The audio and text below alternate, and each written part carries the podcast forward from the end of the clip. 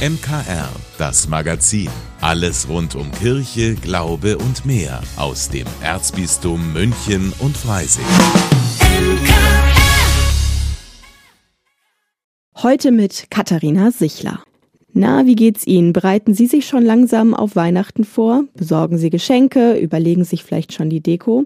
Neun Wochen, dann ist Heiligabend und die Stadt Nürnberg, die steckt natürlich jetzt schon mitten in den Vorbereitungen für Weihnachten.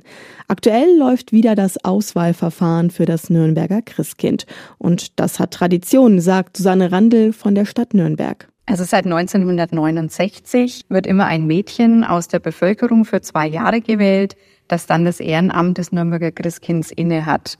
Das Nürnberger Christkind ist in der Weihnachtszeit die Botschafterin der Stadt Nürnberg und natürlich die Symbolfigur unseres Weihnachtsmarktes. Die Mädchen, die müssen zwischen 16 und 19 Jahren sein und aus Nürnberg. Eine Vorauswahl wurde schon getroffen und aktuell wird online abgestimmt. Die Bevölkerung hat dann zehn Tage Zeit abzustimmen, welche sechs Mädchen dann am Ende ähm, in diesem Jahr, der 30. Oktober, vor die große Jury treten. Und aus den sechs Mädchen, auf die die meisten Stimmen entfallen sind, wird dann das Christkind gekürt. Noch bis Montag läuft die Abstimmung auf der Homepage des Christkindlmarktes.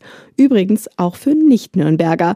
Und schon jetzt ist klar, die Gewinnerin, die hat jede Menge Termine vor sich. Zu den Aufgaben des Christkinds gehören in erster Linie natürlich die Markteröffnung des Christkindlesmarkts, Marktbegehungen, dem Besuch der Kinderweihnacht und außerdem besucht unser Christkind Kindergärten, Altenheime, Obdachloseneinrichtungen, Behinderteneinrichtungen, aber auch andere Märkte. Also jetzt noch mitentscheiden, wer Nürnberger Christkind für die kommenden zwei Jahre wird.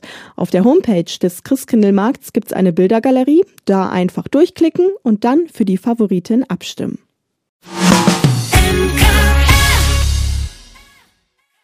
Sport, eine ausgewogene Ernährung und auf das Gewicht achten. All das gehört zu einer gesunden Lebensweise. Doch das Ganze kann auch ins Gegenteil umschlagen. In der neuen Folge von Total Sozial geht es bei meiner Kollegin Lydia Jäger um das Thema Sport und Muskelsucht. Lydia, wie äußert sich denn diese Sucht? Also, denn Sport ist doch eigentlich gesund. Ja klar, das stimmt natürlich, aber eben auch nur im gesunden Maße. Denn die Betroffenen, die machen auch Sport, wenn sie zum Beispiel krank sind oder verletzt, also wenn die eine Zerrung haben oder so. Also die können gar nicht mehr ohne Sport. Und sie sind nie zufrieden mit dem eigenen Körper, ja, und greifen dann auch häufig zu Anabolika. Und diese Steroide, die sind natürlich nicht nur ungesund, sondern auch illegal. Mhm, also das ist dann ja schon ziemlich extrem. Und ich könnte mir auch vorstellen, dass der Übergang vom, sagen wir mal, normalen Sport zur Sportsucht dann ziemlich schleichend ist. Wann mhm. wird's denn problematisch? Ja, das ist wirklich eine Gratwanderung. Aber mein Gesprächspartner in der Sendung, der Psychologe Oliver Eberle von der Caritas Fachambulanz, ist spezialisiert auf das Thema und er hat gesagt, wenn der Sport zum einzigen Lebensinhalt wird und wenn derjenige auch nicht mehr erreichbar ist für die Familie oder für Freunde, dann sollte man doch mal genauer hinschauen. Und diese soziale Isolation, die führt dann eben oft auch zu Depressionen oder anderen psychischen Problemen. Und dann ist ja wohl der beste Weg, sich professionelle Hilfe zu suchen, um da rauszukommen. Mhm. Wie läuft denn dann konkret so eine Therapie ab? Also bei der Caritas gibt's Gruppengespräche und Einzelgespräche und es werden auch Ernährungsberater mit eingebunden, weil die Betroffenen auch ihr ganzes Essverhalten auf den Muskelaufbau auslegen. Im Mittelpunkt steht natürlich, dass man schaut, ja, wo liegen denn eigentlich die Ursachen von dieser Sport- und Muskelsucht, erklärt Oliver Eberle. Und wenn ich dann in einer Therapie bin, dann ist es das Wichtigste, erstmal an dem grundlegenden Selbstwertgefühl zu arbeiten und dass das eben steigt, weil das ist ja hauptsächlich der Grund, warum ich überhaupt sowas entwickle, weil mein Selbstwert eben sehr gelitten hat in der Vergangenheit. Ziel ist es, dass die Betroffenen sich einfach nicht über ihr Aussehen und über ihre Muskeln definieren. Und dann kann man auch wieder Sport machen, einfach weil es gut tut und weil es gesund ist und nicht, weil man innerlich dazu getrieben wird. Mhm. Also wirklich ein ganz spannendes Thema. In der neuen Folge von Total Sozial hören Sie übrigens auch, was Außenstehende tun können, wenn sie sich Sorgen um einen Freund oder ein Familienmitglied machen und wie man selbst testen kann, ob man sportsüchtig ist. Total Sozial läuft im MKR und überall da, wo es Podcasts gibt. In dieser Woche hatten wir einen ganz besonderen Besuch bei uns in der Redaktion und zwar war bei uns die libanesische Journalistin Juliane Swei. Wir sind ja mitten im Weltmissionsmonat und da lädt Missio immer Projektpartner ein, die von ihrer Arbeit erzählen. Juliane ist eine dieser Gäste. Sie leitet den Bildungskanal von Sat7 TV. Das ist ein christlicher Sender, der in vielen Ländern des Nahen Ostens und Nordafrikas zu empfangen ist und im Schnitt immerhin 22 Millionen Zuschauer hat. Lange wilde Locken, strahlende Augen und jede Menge Temperament. So kommt Juliana Sphir zu uns in die Redaktion. Im Libanon produziert sie Videos für Kinder, die kaum eine Chance auf Schulbildung haben. Über den Tellerrand hinaus mit neuester Technik und vielen anderen Dingen, um Kinder zu erreichen. Optisch attraktive Technologie. Wir haben den Schwerpunkt auf den Lehrplan gelegt und verschiedene Klassenstufen ausgewählt. Er ist modular, er ist nicht nur für eine Jahrgangsstufe. Egal wer es ansieht, es ergibt einen Sinn. Mathe, Naturwissenschaften und Sprachen werden unterrichtet. Die Programmmacher arbeiten mit Smartboards, Grafiken und Animationen. Angefangen hat der Sender mit diesem speziellen Programm, als immer mehr syrische Kinder ins Land gekommen sind, die vor dem Bürgerkrieg geflohen waren. Wir hatten das, was jeder die verlorene Generation nannte. Eine Generation von Kindern, die in den Libanon kamen und die Schule verpassten. Einige von ihnen waren nie zur Schule gegangen, weil sie ohnehin schon sehr arm waren. Also war es die Aufgabe der Nichtregierungsorganisationen im Libanon, alles zu tun, was sie konnten. Einige spendeten Kleidung, andere spendeten Lebensmittel und wir wollten mit den Menschen vor Ort zusammenarbeiten, um Bildung zu vermitteln. Inzwischen hat sich das Land verändert. Von den rund sechs Millionen Einwohnern sind etwa zweieinhalb Millionen Flüchtlinge. Viele von ihnen aus Syrien, aber auch aus anderen Ländern. Viele Christen haben das Land verlassen. Genaue Zahlen gibt es aber nicht. Das Land hat aktuell keine Regierung und wegen der riesigen Inflation von 250 Prozent können sich viele nur noch das Nötigste leisten. Was uns am Herzen liegt, ist, diesen Menschen Hoffnung zu geben, eine Botschaft des Friedens, für den Frieden zu beten, mit allen Partnern, mit Missio und allen katholischen und ökumenischen Bewegungen in der Welt, um diese Qual und das massive Töten zu stoppen. Die Libanesen haben schon viele Krisen bewältigen müssen. Vor drei Jahren zerstörte die Explosion im Hafen von Beirut große Teile der Stadt.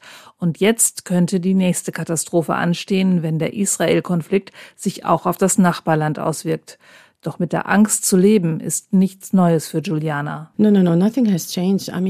Nein, nein, es hat sich nichts geändert. Wir haben hier schon immer so gelebt. Ich werde nicht mein Alter verraten, aber seit ich denken kann, gibt es diese Art von Bürgerkriegen und Konflikten. Mit den Nachbarländern, aber auch unter den Libanesen, den Muslimen, den Christen und den Juden. Wir haben uns gegenseitig umgebracht. Wir sind so aufgewachsen. Aber wir haben gelernt, zusammenzuleben und Frieden miteinander zu schließen und auch uns gegenseitig so zu akzeptieren, wie wir sind. Und wir bauen gemeinsam das Land immer wieder auf. Das ist nichts Neues. Natürlich unterschätzt sie den Konflikt nicht, aber ihre Mission ist es, mit ihren verschiedenen Programmen Bildung zu vermitteln und Werte. Wir sind unpolitisch, unparteiisch und jeder darf kommen. Und wann immer wir etwas tun, hat es einen christlich-biblischen Wert und eine humanitäre Tendenz. Es basiert auf Menschenrechten, es basiert auf der Bereitschaft, Brücken zu bauen untereinander. Denn neben der Schulbildung gibt es noch viele andere Programme über soziale Themen, Menschenrechte, Religionsfreiheit und die Möglichkeit, Menschen miteinander zu verbinden. Doch vielleicht gerade weil der Sender darauf achtet, politisch nicht Stellung zu beziehen, bewirkt er etwas in den Köpfen der Kinder und Jugendlichen, die die Programme sehen. Ich habe den festen Glauben, dass es vielleicht ein Kind gibt, das zum Beispiel Sat7 Kindersendungen oder Programme über Menschenrechte im Sat7 Jugendkanal schaut, dass dieses Kind eines Tages der Anführer von morgen sein wird. Daran glauben wir. Wir wollen diese Generation dazu bewegen, es besser zu machen als wir, es besser zu machen, als die anderen es überall in der Region getan haben. Glaube, Liebe und Hoffnung. Das sind die Leitmotive von Juliana Spheres. Nicht mehr und nicht weniger. Brigitte Strauß für das MKR. Am Sonntag endet der Weltmissionsmonat. Dann ist der Abschlussgottesdienst im Dom zu Speyer, unter anderem mit dem Bischof von Speyer und mit Missio-Präsident Monsignore Wolfgang Huber. Die Tür mit der Aufschrift Sakristei, die wirkte in der Kirche für mich oft wie ein Stoppschild, denn da hat nicht jeder Zutritt. Was das genau ist, mehr dazu jetzt in unserer Rubrik Stichwort Kirche. Stichwort Kirche. Heute die Sakristei, erklärt von Diakon Silvester Resch. Fast in jeder Kirche, ob katholisch oder evangelisch, gibt es einen Nebenraum, den man als Sakristei bezeichnet. Woher diese Bezeichnung kommt, das weiß man eigentlich nicht so genau. Aber vermutlich hat es was zu tun mit dem lateinischen Wort sacrum und das heißt heilig. Und das sagt schon aus, dass es sich da nicht um irgendein x-beliebiges Zimmer handelt, sondern dass so ein Raum etwas zu tun haben muss mit den Gottesdiensten. In der Sakristei werden all die Utensilien aufbewahrt, die man zum Beispiel in der katholischen Kirche für die heilige Messe braucht. Die Hostien, der Wein und die Schalen und Kelche, die man benötigt, aber auch die liturgischen Gewänder der Priester, der Diakone und der Ministranten. Außerdem auch die Bücher, die für die Gottesdienste gebraucht werden, das Rauchfass und der Weihrauch, die Gefäße für die Taufen und vieles andere mehr. Es ist auch der Ort, wo sich diejenigen, die bei der Heiligen Messe eine besondere Aufgabe haben, also zum Beispiel der Priester oder die Ministranten, vor dem Gottesdienst treffen und dort legen sie ihre liturgischen Gewänder an unterhalten sich nochmal über den Ablauf der Messe, besprechen die verschiedenen Dienste und verteilen sie und stimmen sich auch innerlich auf das Geschehen ein. In manchen Pfarreien wird kurz bevor der Pfarrer und die Ministranten in die Kirche einziehen, in der Sakristei noch ein gemeinsames Gebet gesprochen. Bei uns in St. Zeno ist es zum Beispiel üblich, dass der Priester vor dem Verlassen der Sakristei sagt, unsere Hilfe ist im Namen des Herrn und dann machen alle ein Kreuzzeichen und die Ministranten geben zur Antwort, der Himmel und Erde erschaffen hat. Stichwort Kirche im Münchner Kirchenradio. Von A wie Ambo bis Z wie Ziborium.